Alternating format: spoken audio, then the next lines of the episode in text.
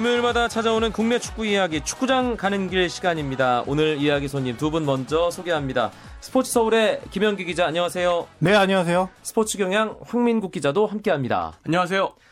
홍명보호가 10월 A매치 두 경기 지난 주말 그리고 주중 음, 상암과 천안에서 가졌습니다. 먼저 브라질전 어, 김현기, 황민국 두 기자 모두 현장에서 저와 함께 경기를 지켜봤는데 어떻게 보셨어요, 김현기 기자 먼저? 네, 일단 0대 2로 졌죠. 진 것은 진 거고 어, 스코어 차가 그렇게 많이 나지는 않아서 그래도 또 우리 선수들이 열심히 잘 싸웠습니다.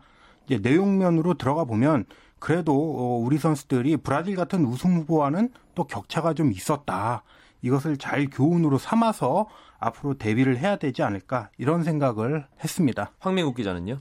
저도 그렇게 다르지는 않았습니다.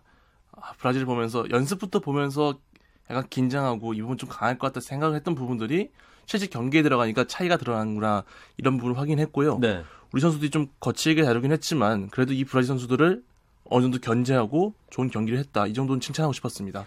뭐 스코어는 0대 2로 패했습니다. 여러 가지 우리 과제를 남기긴 했지만 그래도 뭐 저는 축구 캐스터 입장에서 현장에서 보면서 홍명보 호 출범 이후 그래도 경기력이 가장 좋은 한 판이 아니었나 그런 생각은 했거든요. 김현기 기자, 제 의견 어떻게 생각하십니까? 네, 예. 저도 이 홍명보 출범 이후에 이 브라질전 아주 잘 싸웠고 내용도 괜찮고 선수들이 경기 끝나고 이제 자신감을 많이 얻었다 이런 얘기 했거든요. 네. 그게 이제 선수들이 그냥 하는 얘기가 아니고 뭐 홍 감독을 비롯해서 우리 축구 팬들도 그런 생각을 많이 했고 동의한다 동의하고 있습니다. 네. 특히 미드필드에서 브라질에게 일방적으로 공간을 점유당하지 않았다. 이런 부분들이 전문가를 통해서 또 기자들의 입을 통해서 많이 회자가 됐잖아요, 황민국 기자. 예, 전 다른 선수보다 한국인 선수를 칭찬해주고 싶습니다. 네. 사실 지금까지 이 홍명보 호에서 존재감은 굉장히 약했었는데 이 브라질전을 통해서 자신의 가치를 증명했죠. 이 빠르면서도 힘 있고 상대 견제하는 그 모습이 아, 옛날에 김남일 같은 모습 아. 그런 느낌까지 날 정도였고 기성용 선수와 호흡에서도 굉장히 좋았습니다. 사실 이 경기 전엔 두 선수가 호흡 맞춘 적이 없었거든요. 훈련에서 조금씩 느낌은 좋았지만 이 선수들이 잘할까는 걱정이 있었는데 괜한 걱정이었습니다. 예, 사실 한국영 선수가 있었기에 기성용 선수가 복귀전을 좀 더 수월하게 그라운드 위에서 치를 수 있지 않았나 그런 생각이 들 정도로 아, 황민국 기자가 한국영 선수 칭찬하는 부분에 대해서는 많은 청취자 여러분들도 아마 고개를 그렇죠. 끄덕거리지 않을까 그런 생각 듭니다. 아, 그리고 경기 후에 한 이틀 정도 우리 선수들이 거의 태권도 축구 한 거 아니냐. 거칠게 플레이한 거 아니냐. 이게 상당히 논란이 됐었어요. 예. 지금은 잦아들긴 했습니다만 그 부분은 어떻게 바라볼 수 있을까요? 김현기 기자. 네. 저는 뭐 이렇게 생각합니다. 태권 축구, 뭐 거친 축구. 사실 축구가 거친 게 당연합니다. 예. 예쁘게 축구할 수만은 없고요.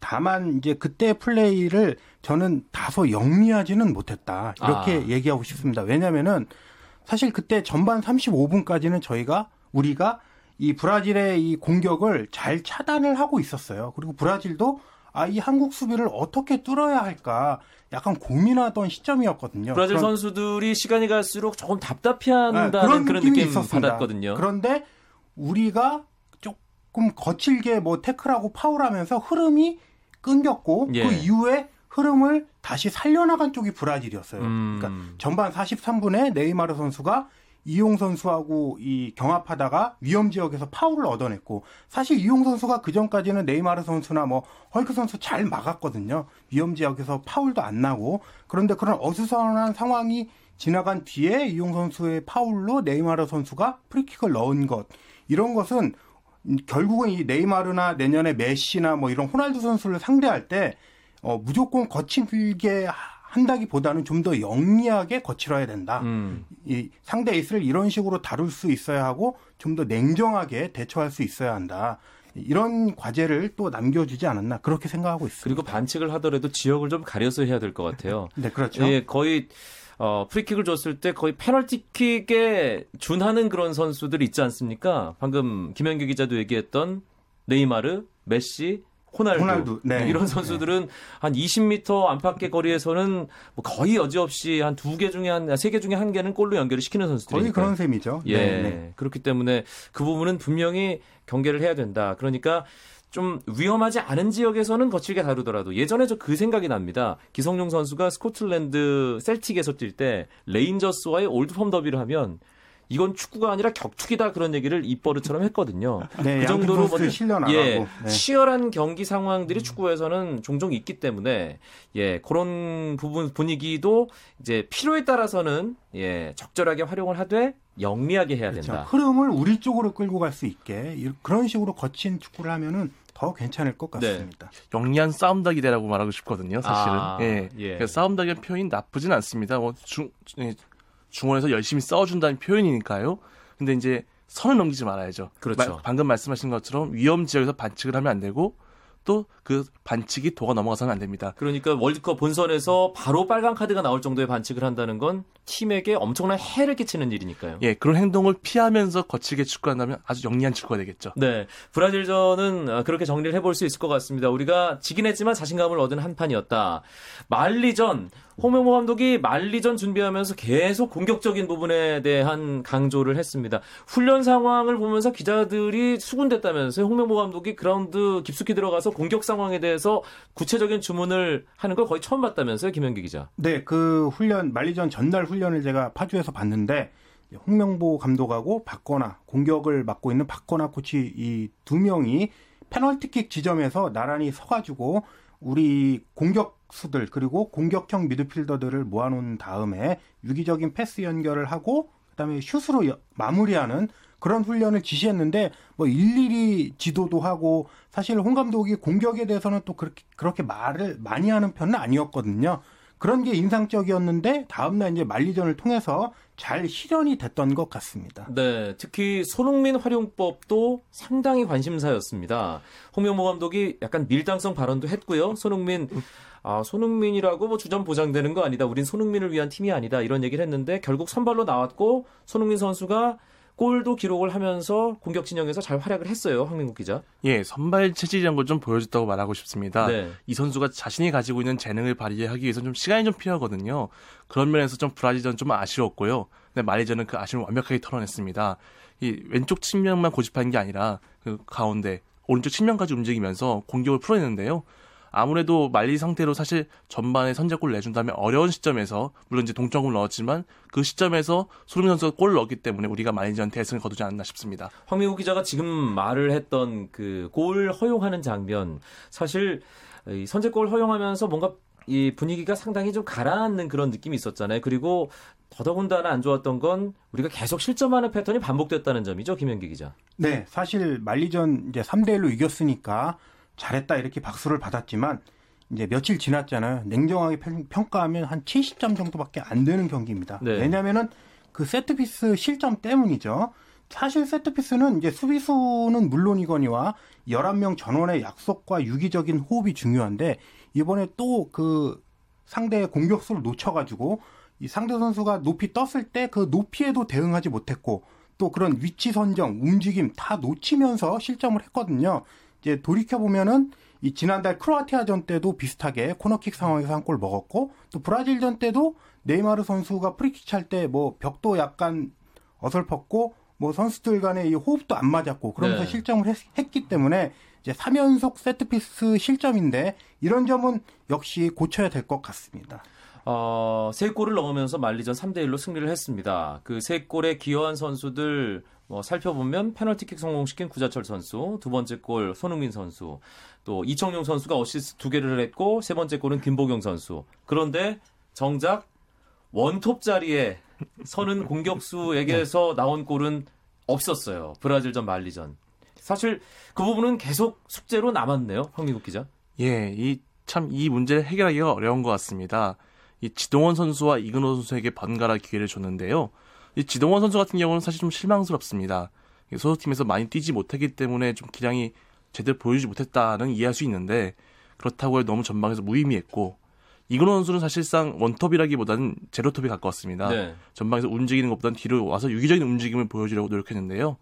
두 선수 모두 해결책은 아니었고 사실상 박주영 선수를 기다리고 있는 게 아닌가 뭐 음. 뭐 이런 생각이 듭니다. 실제로 홍명보 감독도 경기가 끝난 뒤에 박주영 선수도 우리 팀에 남아있는 일원이다 이렇게 말을 했거든요. 네. 아무래도, 아무래도 이 선수가 돌아오는 시점에서야 한번 다시 한번 원톱 문제를 해결할 수 있지 않을까 싶습니다. 박주영 선수는 소속팀 문제가 뭐 그런 면에서 빨리 좀 해결이 됐으면 좋겠고요. 해외파 선수들이 어, 계속 이제 합류를 해서 지난 IT전, 크로아티아전, 그리고 브라질전, 말리전까지 네 경기를 치렀습니다. 해외파 선수들 에 대해서는 어떤 평가들 기자들 사이에서 나오고 있나요? 네. 김병기 기자. 그 각자 소속팀에서의 활약도가 대표팀에서 거의 비슷하게 나타났습니다. 이제 손흥민, 기성용, 이청용, 김보경 이 선수들은 지금 소속팀에서 주전으로 뛰고 있거든요. 대표팀 와서도 아주 좋은 경기력 선보였고 제 몫을 다 했습니다. 반면에 지동원이나 윤석영 같은 경우는 지금 소속팀에서 거의 벤치에 있고 이 경기를 거의 못 나오고 있는 상황인데 이번에 역시 대표팀 와서 그런 떨어진 폼을 그대로 반영한 것으로 이렇게 다들 생각을 하고 있고 네. 다만 이제 안타까운 게 구자철 선수예요. 구자철 선수가 홍명보에서도 뭐 공격형 미드필더, 수비형 미드필더 뭐 예를 들면 최전방 스트라이커 이렇게 세 군데로 오가고 있고 또 소속팀 볼프스부르크에서는 윙으로도 뛰고 있거든요. 이렇게 좀 이곳저곳을 왔다 갔다 하면서 지금 포지션에 혼란이 오고 있는데 그런 게 이제 이번에도 컨디션이 별로 안 좋고 경기력이 많이 못 미치는 원인이 되지 않았나 이렇게 생각합니다. 팀 분위기는 어떤가요? 홍명보 감독이 취임 일성으로 원팀을 강조했는데 가까이서 취재를 하면서 황민국 기자가 느끼기에는 원팀 뭐 이런 가치에 근접하고 있다고 보십니까? 일단 선수들이 계속 바뀌어가고 있지만 그 균일한 경기력을 보여준다는 게 이제 하나의 팀을 뭉쳐하고 있다는 느낌을 받고요. 그리고 선수들의 걱정했던 뭐 불화라든지 무슨 국내파와 해외파 이런 구분 같은 것도 못 느꼈습니다. 네. 그러면서 지금 상황은 우려하고 있던 뭐 원팀의 걱정에 대한 것은 없는 것 같고요. 앞으로 이 선수를 가지고 이제 추려가는 과정이겠죠. 음. 그 과정에서 얼마나 이제 선수들의 그런 마인드 그리고 충성심 이런 걸 이제 이끌어내냐가 과제라고 보여집니다. 예. 매달 A매치 주간이 있습니다. 10월 지났고 이제 11월에도 중순에 A매치 두 경기가 예정돼 있는데 상대 팀은 지금 11월 15일은 일단 정해진 거죠, 김현기 기자. 네, 11월 15일은 이제 얼마 전에 어제였죠. 이 국제축구연맹이 발표한 발표한 브라질 월드컵 톱시드를 받아서 이 논란이 되고 있는 이 제프 블레터 회장의 국가 스위스와 국내에서 평가전을 치릅니다. 네. 스위스가 이제 톱시드가 됐으니까 의미가 있는 경기가 됐고 19일 날 한 번 더 기회가 있는데 이 유럽에서 원정을 하겠다고 하지만 지금 아직 상대가 정해지지 않았습니다. 어, 최근 끝난 이 유럽 지역 예선 1위 팀들이 이 한국을 빼고 이 다른 나라들과 거의 다 상대 이 다음 달 평가전을 잡아놨거든요. 그래서 우리 이 대한축구협회가 좀 더 심혈을 기울여서 이 알맞은 평가전 상대를 찾아야 하는 이런 과제가 있습니다. 알겠습니다. 금요일 밤 스포츠 스포츠 축구 이야기로 꾸며드리고 있습니다. 스포츠 서울 김현기 기자, 스포츠 경향 황민국 기자와 함께 재미있는 국내 축구 이야기 나누고 있습니다.